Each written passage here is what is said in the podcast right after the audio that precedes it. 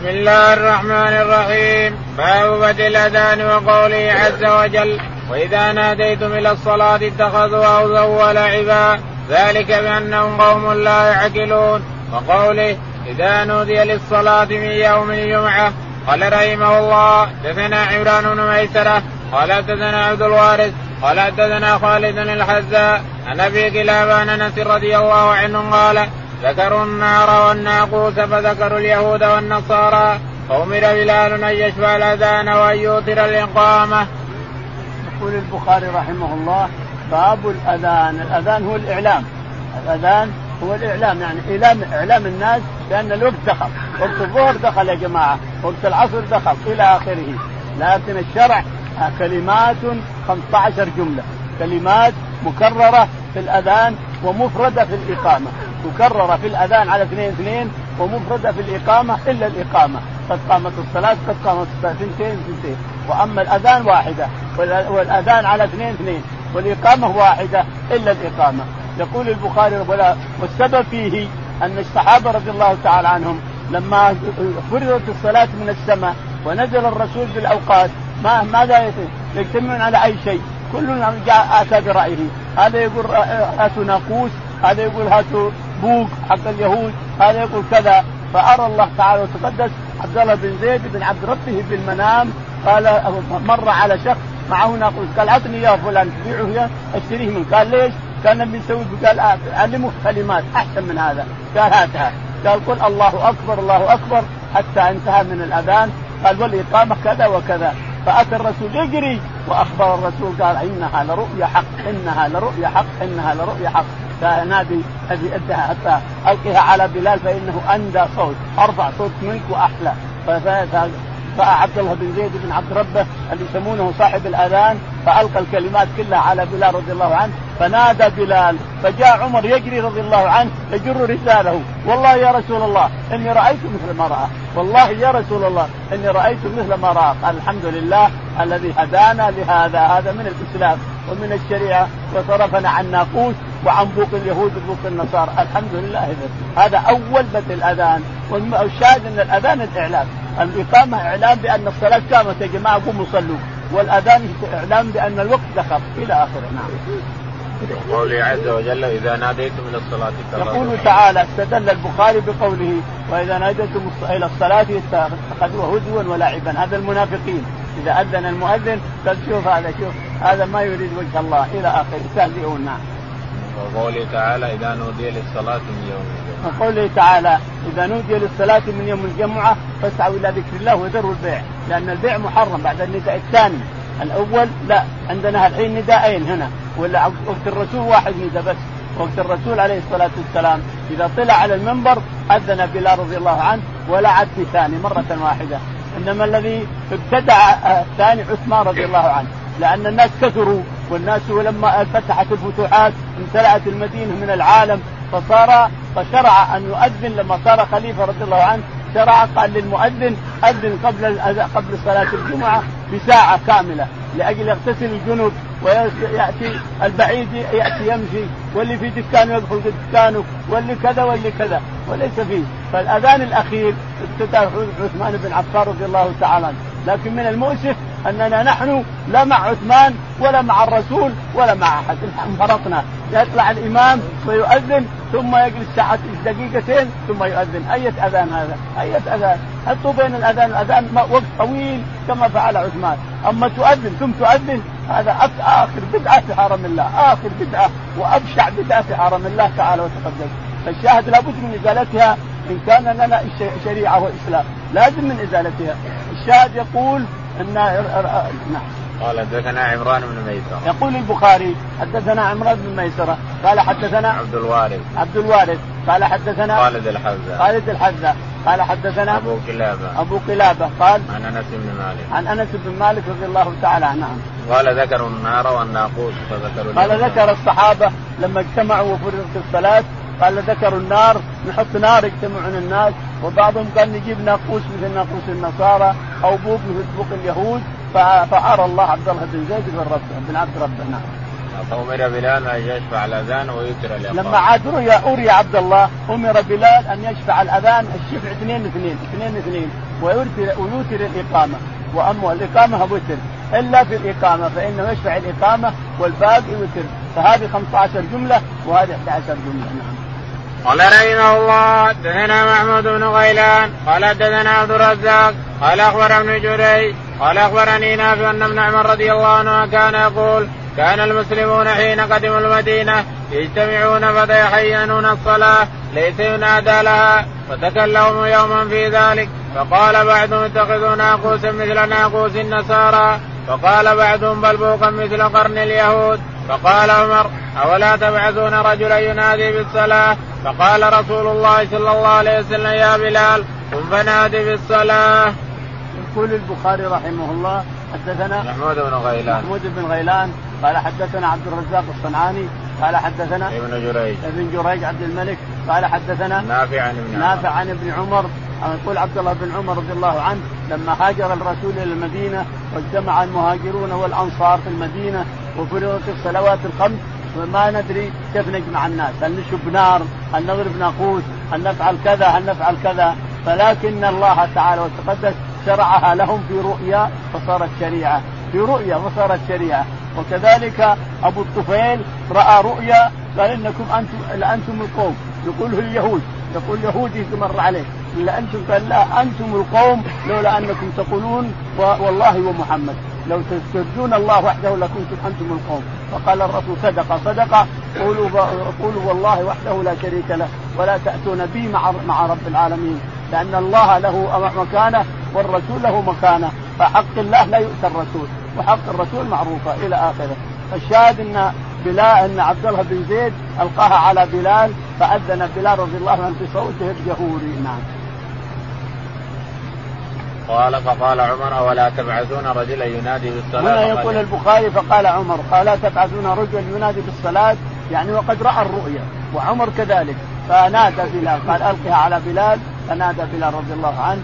فشفع الأذان وأوتر الإقامة نعم باب الأذان مثنى مثنى قال رحمه الله دثنا سليمان بن حرب قال دثنا حماد بن زيد عن سماك بن عطية عن أيوب نبي كلابة عن أنس رضي الله عنه قال أمر بلال أن يشفع الأذان وأن يوتر الإقامة إلا الإقامة.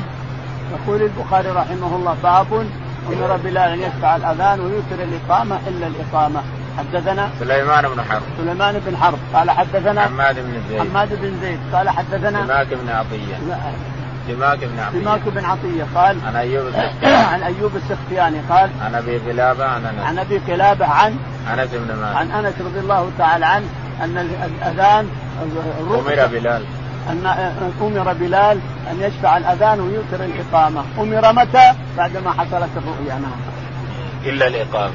الا الإقامة فهي ثنتين، يعني يشفع الإقامة، يوتر يشفع يشفع الأذان ويوتر الإقامة إلا الإقامة. نعم. قال رحمه الله دثنا محمد قال أخبرنا عبد الوهاب قال أخبرنا خالد الحسن في كلابه عن أنس بن مالك رضي الله عنه قال لما كثر الناس قال ذكروا أن يعلموا وقت الصلاة بشيء يعرفونه فذكروا أن يوروا نارا أو يضربوا ناقوسا فأمر بلال أن يشفى الأذان وان يوتر الإقامة. يقول البخاري رحمه الله حدثنا محمد بن سلام. محمد بن سلام قال حدثنا عبد الوهاب الثقفي. عبد الوهاب الثقفي قال قال أخبرنا خالد الحذا أخبرنا خالد الحذا قال عن أبي قلابه عن أبي قلابه عن أنس بن مالك. أنس بن مالك رضي الله عنه قال أمر بلال أن يشفع الأذان وينكر الإقامة إلا الإقامة، متى أمر؟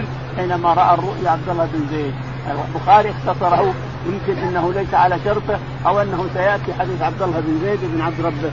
سياتي أو ان البخاري اختصره لأنه ليس على شرطه. نعم. قال لما كثر الناس قال ذكروا أن يقول أنس لما كثر الناس جعل الناس يقولون اضربوا ناقوس. بعضهم يقول اضربوا حطوا نار. فأتى عمر بن الخطاب وقال له جعلت لو أمرت بلالا أن ينادي. فأمر الرسول عليه الصلاة والسلام أن يشفع الأذان ويذكر الإقامة بلال لأنه أرفع صوت نعم. باب الإقامة واحدة إلا قوله قد قامت الصلاة قال رحمه الله دثنا علي بن عبد الله قال حدثنا إسماعيل بن إبراهيم قال حدثنا خالد عن أبي كلاب عن أنس رضي الله عنه قال أمر بلال أن يشفع الأذان وأن يوتر الإقامة قال إسماعيل فذكرت لأيوب فقال إلا الإقامة. يقول البخاري رحمه الله أمر أن يشفع الأذان ويوتر الإقامة إلا الإقامة. تأكيدا لما يتكرر. حدثنا علي بن عبد الله. علي بن عبد الله بن المديني. قال حدثنا إسماعيل بن إبراهيم. إسماعيل بن إبراهيم. قال حدثنا خالد. خالد الحذا قال عن أبي قلابه عن أبي قلابه عن أنس بن عن أنس رضي الله تعالى عنه أن الناس كانوا يقولون حينما فرضت الصلاة أحد النار وأحد الناقوس واحد كذا فأمر بلال أن يشفع الأذان ويوتر الإقامة يعني بعدما حققت الرؤيا ما يريدون نعم. قال إسماعيل بن إبراهيم فذكرت لأيوب السختياني. يقول إسماعيل بن إبراهيم فذكرت لأيوب السختياني ماذا ما الإقامة؟ قال الإقامة إلا الإقامة الأذان مثنى مثنى والإقامة فردا إلا الإقامة فهي مثنى. يعني إلا الإقامة. الإقامة واحدة واحدة. إلا الإقامة فيسميها اثنين. ليش؟ يفهم الناس أن الصلاة قد قامت. قد قامت الصلاة قد قامت الصلاة. يعني يقوم يصلي نعم.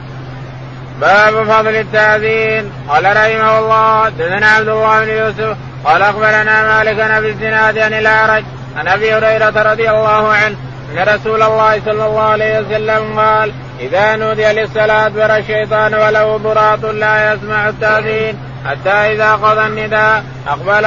حتى إذا ثوب بالصلاة أدبر. حتى إذا قضى التثويب أقبل. حتى يخطر بين المرء ونفسه. يقول اذكر كذا اذكر كذا. لما لم يكن يذكر.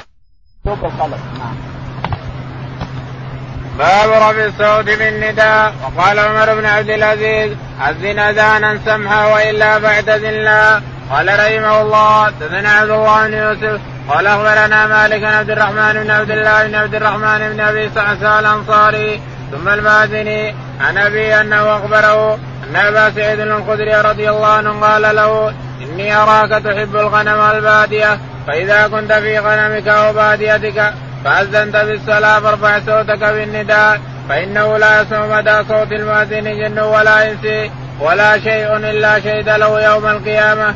قال أبو سعيد سمعته من رسول الله صلى الله عليه وسلم. يقول البخاري رحمه الله في فضل باب رفع الصوت بالنداء. باب رفع الصوت بالنداء يعني بالأذان. حدثنا قال عمر بن عبد العزيز أذن أذانا سمحا ولا عمر رضي الله عنه عمر بن عبد العزيز خليفة الراشد وخليفه الخامس يقول لمؤذنه أذن أذانا سمحا سهلا وإلا فاعتذر أذاننا. يعني أما أذن كأذان بلال. الله أكبر الله أكبر. أشهد أن لا إله إلا الله أشهد أن لا إله إلا الله. أما الله آه آه آه هذا ما هذا اذان شيطان مو اذان الرحمن. اللي يهز وكأنه يغني هذا اذان شيطان مو اذان الرحمن. لابد اذان بلال الله أكبر الله أكبر. أشهد أن لا إله إلا الله أشهد أن بهذا الأذان. هذا اذن بلال رضي الله عنه. يقول عمر بن عبد العزيز ثم أذن أذانا سهلا سمحا فأذان بلال ولا اعتزل الصلانه الله. يا ليت المؤذنين اللي يقربون الناس يعتزلون الأذان ويأتي بغيرهم من اللي يفهمون فقه الأذان ويعرفون فقه الصلاة.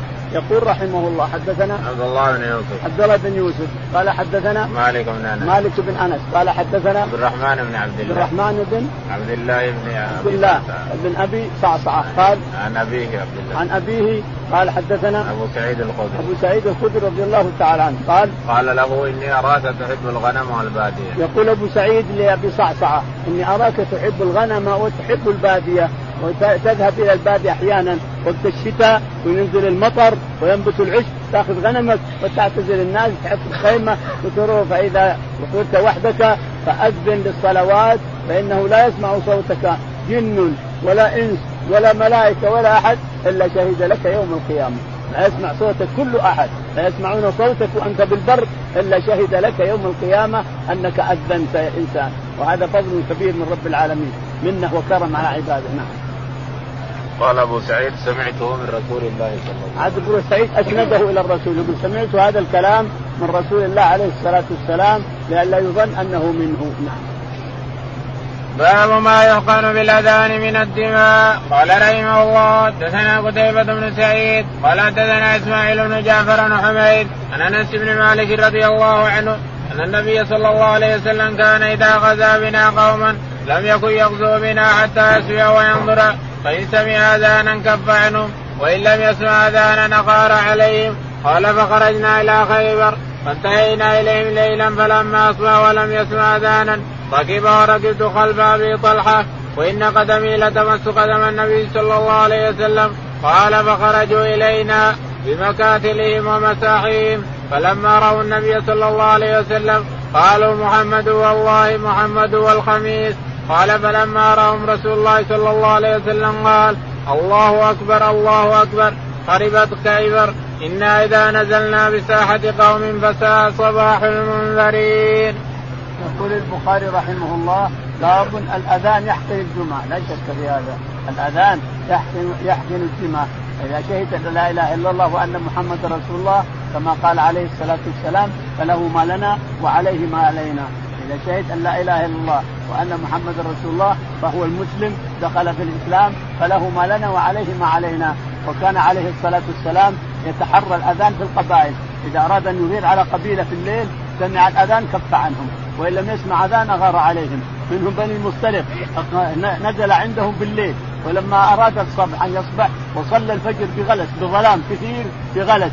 لم يسمع أذان أمر الخيل أن تتقدم وتلف من ورائهم. ثم أغار عليهم عليه الصلاة والسلام. بني المستلق واخذ منهم جويريه المستلقية زوجته أم المؤمنين رضي الله عنها سبي.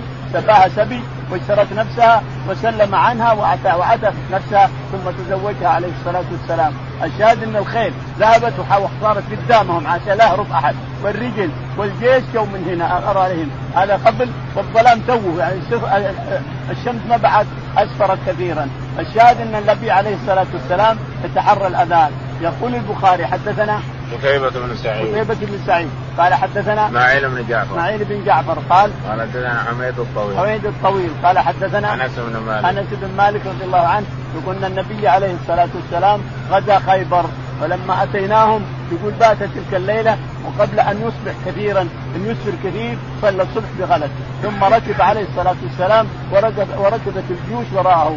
يقول إن قدمي أنا هو رديف لأبي طلحة زوج أمه أبو طلحة زوج أم سليم. يقول فأنا رديف له وإن قدمي لتمر قدم لتتحرك بقدم الرسول عليه الصلاة والسلام في ذيك المكان ذيك الشارع اللي دخلوا معه. يقول فلما أتينا إليهم قد أسفر قليلا. يقول خرجوا بمكاتلهم الزبلان اللي معهم حق التراب وغيره ومحتاحيهم يريدون أن يشتغلوا. فلما رأوا الجيش هربوا. لما رأوا الجيش قالوا محمد والخميس يعني محمد والخميس يعني محمد والجيش. الخميس المقدمة والمؤخرة والقلب والجناحين يسمى خميس. الجيش إذا كان مفرق خمس فرق يسمى يسمى خميس. فالشاهد أنهم لما رأوا الرسول عليه الصلاة والسلام هربوا إلى حصونهم واختبأوا اختبأوا في حصن مرحب اللي هو كبيرهم اليهودي وهو البطل وهو اللي يحميهم حاميهم كلهم.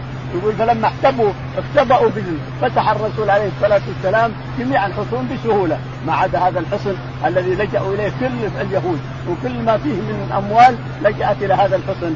وخرج فتح الباب مرحب وخرج يتلقى الناس. لكن الرسول عليه الصلاة والسلام أرسل له بطن أعظم منه. أرسل علي رضي الله عنه وقال ادعوهم إلى شهادة لا إله إلا الله وأن محمد رسول الله فإن أجابوا فكف عنهم وإلا فاقتلهم فقاتلهم.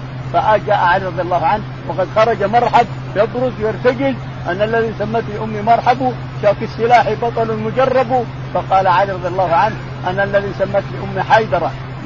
كليث غابات كره المنظرة. أكيلكم بالسيف كيل السندرة كيل الحبة.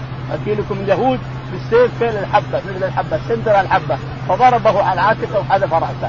ثم هرب اليهود فقفلوا الباب. فأخذ ترفة من الباب ورماه. ثم دخل الجيش واخذوا وسبوهم سبيا سبوهم سبي بدون منازع ولا شيء. وأتوا بأموالهم ونسائهم. وجميع ما حصلوه في الحصن أتوا به إلى الرسول عليه الصلاة والسلام. ثم بدأ الرسول يقسم خيبر على الصحابة رضي الله عنهم.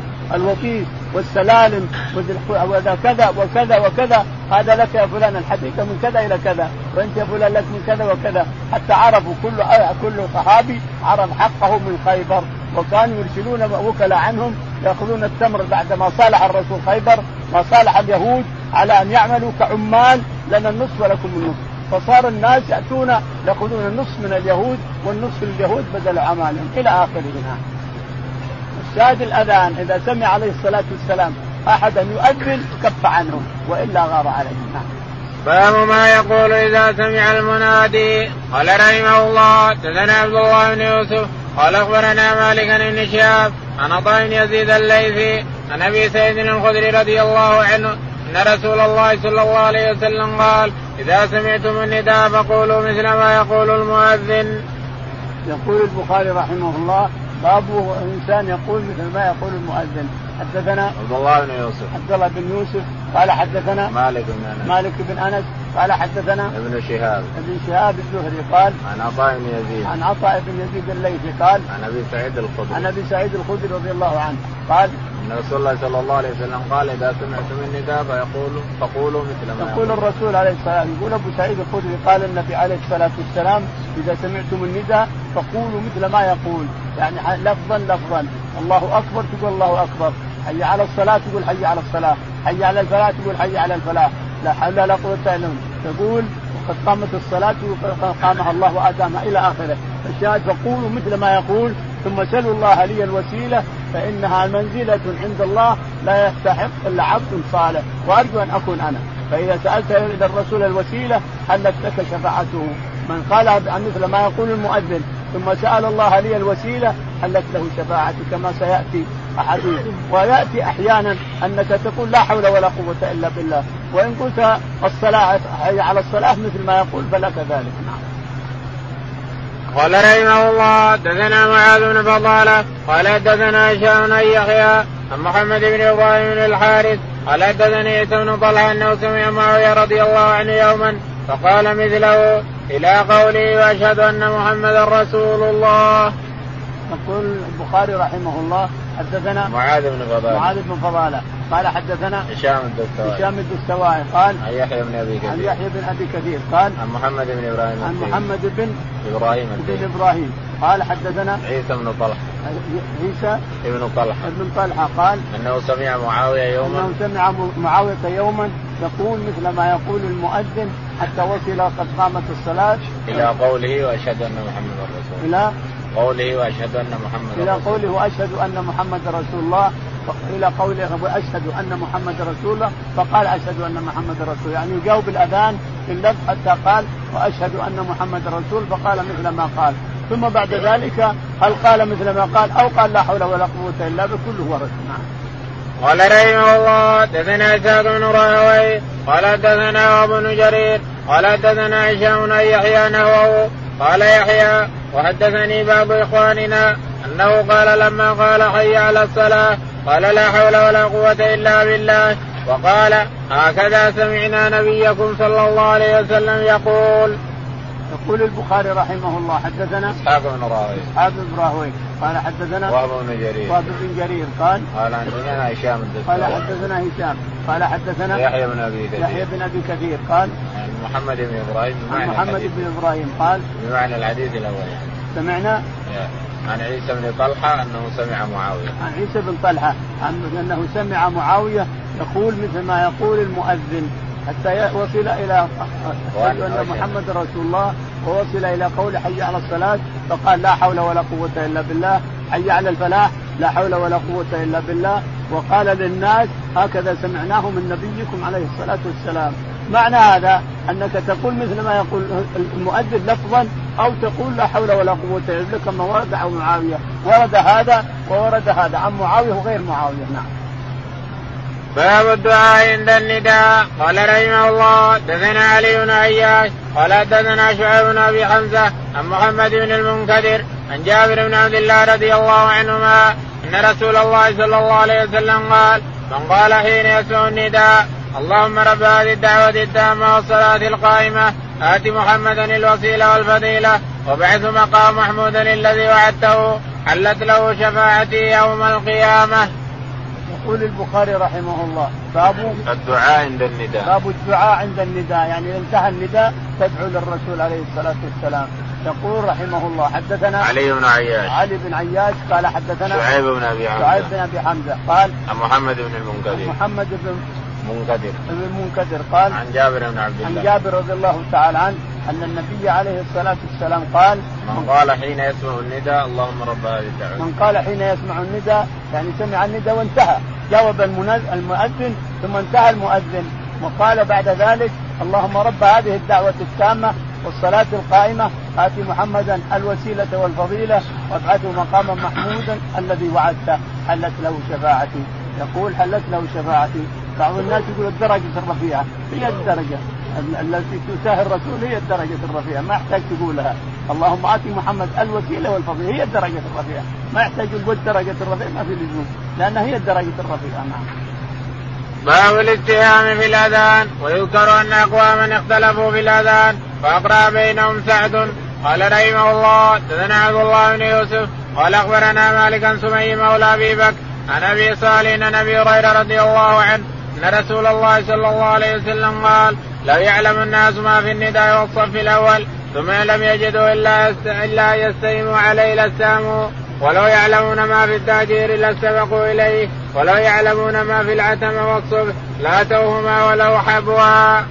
يقول البخاري رحمه الله باب الاستهام في الأذان. الاستهام الاستهام يعني القرعه القرعة ناس هذا يقول أنا اللي بأذن قال هذا لا أنا أذن قال هذا لا أنا أذن فنجعل قرعة. نجعل ورقتين غفل ونجعل ورقة الذي يؤذن ثم نرميها عليهم. فاللي يقع عليها المكتوب فيها هو اللي يصير مؤذن.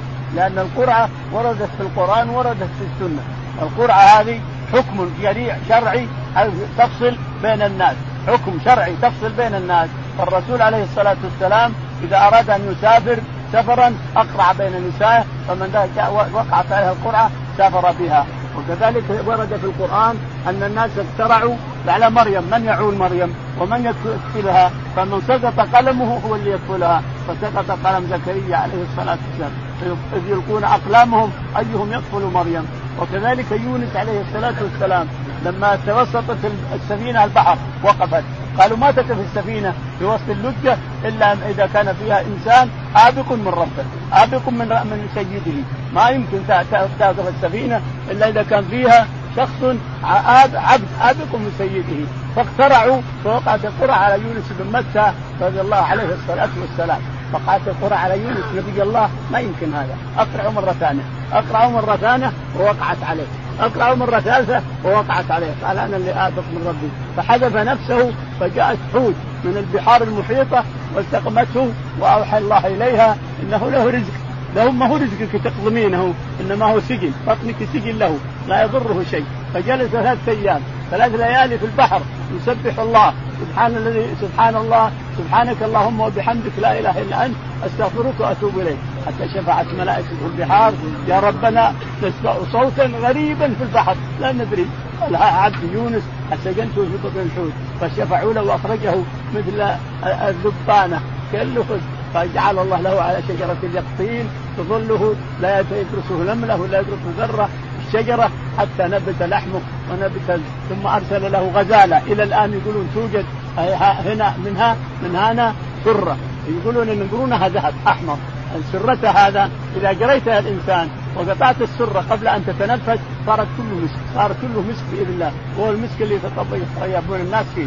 غزالة ما أدري فين توجد. لكن يقال إن قرونها من الذهب الأحمر الذي أرضعت يونس عليه الصلاة والسلام. فالشاهد إن القرعة في الشريعة موجودة في الرسول يقرع بين النساء وربنا ذكرها في كتابه مرتين أن القرعة شرعا وحكما فإذا رأينا ناس يريدون أن يتحاكموا في شيء ونقرع بينكم يا فلان نقرع بينكم الشرع حكم بينكم بالقرعه قال نقرع بينكم نكتب فلان وفلان وفلان واللي له الحق نجعلها غفل لما تحدث الأوراق فاللي تقع عليه الغفل هذا الذي يأخذ الحق إلى آخره. فالحاكم يجب عليه أن يستعمل هذه الشريعة يستعمل القرعة بين الناس إذا رأى أن الناس يتحاكمون في شيء من العبادات أو حتى من الأموال يقرع بينهم واللي يقع اسمه ياخذه نعم قال حدثنا عبد الله بن يوسف. يقول البخاري رحمه الله حدثنا عبد الله بن يوسف قال حدثنا مالك بن مالك بن أنس قال حدثنا سمي مولى أبي بكر. سمي مولى عبد الرحمن بن أبي بكر بن الحارث بن هشام قال حدثنا أبو صالح السمان. أبو صالح السمان قال حدثنا أبو هريرة. أبو هريرة رضي الله تعالى قال أن رسول الله صلى الله عليه وسلم قال لا يعلم الناس ما في النداء والصف الأول ثم لم يجدوا إلا يستهموا عليه لاستهموا. يقول أبو هريرة رضي الله عنه أن النبي عليه الصلاة والسلام قال لو يعلم الناس ما في النداء يعني الأذان من الفضل الكبير عند الله أطول الناس اعناقا يوم القيامة المؤذنون. أطول الناس يوم القيامة اعناقا المؤذنون. قال لو يعلم الناس ما في الأذان لاخترعوا عليه. وفي وفي والصف الأول. والصف الأول لاخترعوا عليه أيضا. يعلم الناس ما في الأذان والصف الأول لاخترعوا عليه لأن الملائكة تصلي على الصفوف الأول. الصفوف الأول تصلي عليها الملائكة. والصف الأول هنا هو الذي وراء الإمام إذا كان الامام جهته ومن عندنا حنا الجدار من هنا ومن هنا ومن هنا هو الصف الأول. إذا استطعت أن تصلي تحت الجدار أو تحت الجدار هنا فأنت في الصف الأول. أما هالمساكين اللي يحطونه هنا من عندنا يقولوا صف الأول هذا كلام فارغ لكن لا الصف الأول ما تحت الجدار من جهتنا وما تحت الجدار من الجهة هذه. أما من جهة الإمام فنعم اللي وراء الإمام ويدور. أما الجهة هذه اللي فيها الباب أيضا فلازم اللي تحت الباب هو الصف الأول إلى آخره. ولو يعلمون ما في التهجير لاستمروا. ولا يعلم ما في التهجير يعني الظهر، التهجير الظهر بالهاجرة. لا توهما وفي العشاء والفجر لا توهما ولو حبوا نعم. باب الكلام في الأذان. وتكلم سليمان بن سرد في أذانه. وقال الحسن لا بأس أن يضحك ويؤذن أو يقيم. قال رحمه الله حدثنا مسدد قال حدثنا حماد أيوب وعبد الحميد صاحب الزياد وعاصم الأحول عن عبد الله بن الحارث قال خطبنا ابن عباس في يوم رزق فلما بلغ المؤذن حي على الصلاة فأمره أن ينادي الصلاة في الرحال فنذر القوم بعضهم إلى بعض فقال فعل هذا من هو خير منه وإنها عزمة. يقول البخاري رحمه الله باب الكلام في الأذان. باب الكلام في الأذان انه يجوز. حينما تؤذن الإنسان شوف حاجة تحتاج إلى الكلام فيها تتكلم ولا يقطع الأذان، الأذان ما يقطع إلا أن إلا أن الإنسان تنقض الوضوء، تخرج أرياح أو تنقض الوضوء أو تشتم أحدا شتم لعن أو شيء من فإنه يقطع الأذان، أما إذا تتكلم في شيء في حاجة من الحاجات فجائز، طفل مثلا يسحب على الضوء تقول خذوا الطفل خذوا الطفل يا جماعة. حتى وانت تصلي؟ جائز حتى وانت تصلي؟ أن تحرج الناس أن هناك خطر على الطفل أو هناك نار أو هناك حية أو هناك مثلا عقرب تمشي تريد تغرس تزكي عليه وتتكلم عليه ولو أنت في الصلاة لا بأس بذلك. فالأذان ما يبطله الكلام ما يبطله إلا الشتم. اللعن والشتم والسب والكفر بالله تعالى وتقدس وإلا فلك أن تتكلم بالأذان ولك أن تتكلم حتى بالصلاه إذا احتجت إلى ذلك. نعم. وتكلم سليمان بن سرد في أذانه. تكلم سليمان بن سرد في أذانه وهو يؤذن تكلم سليمان الصحابي الشهير رضي الله تعالى عنه. نعم. وقال الحسن لا بأس أن يضحك وهو يؤذن أو وقال الحسن البصري لا بأس أن يضحك وهو يؤذن. رأى شيء يعجبه فضحك. ما في شيء ما يبطل الأذان. نعم. قال حدثنا مسدد. يقول حدثنا مسدد قال حدثنا حماد بن زيد. حماد بن زيد. قال حدثنا أيوب. أيوب. قال حدثنا وعبد الحميد. عبد الحميد. قال وعاصم الأحول. وعاصم الأحول. قالوا عن عبد الله بن الحارث. عن عبد الله بن الحارث. بن الحارث. قال خطبنا ابن عباس في يوم الرغب يقول خطبنا ابن عباس في يوم مطيرة. المطر ينزل والأرض كلها ماء. فقال لمؤذنه قل الصلاة في الرحال الصلاة في الرحال. يعني كل يصلي بيته لا تكون الناس. لأن النبي ما أراد أن الشريعة ما تحرق المسلم. لا تخرج من بيتك صل الصلاة في الرحال الصلاة في الرحال. فتعجب الناس. قال قالها وصلى قال هذا الكلام في المؤذن من هو خير منكم. يعني أنه سنة. إذا رأيت مطر ننزل ومطر على الأرض قل الصلاة في الرحال. صلوا الناس في رحالهم ولا يخرجون بثيوبهم يلوثها الماء, الماء والمطر إلى آخره. اللهم اهدنا فيمن هديت وعافنا فيمن عافيت وتولنا فيمن توليت. اللهم توفنا مسلمين. وألحقنا بالصالحين يا رب. العالمين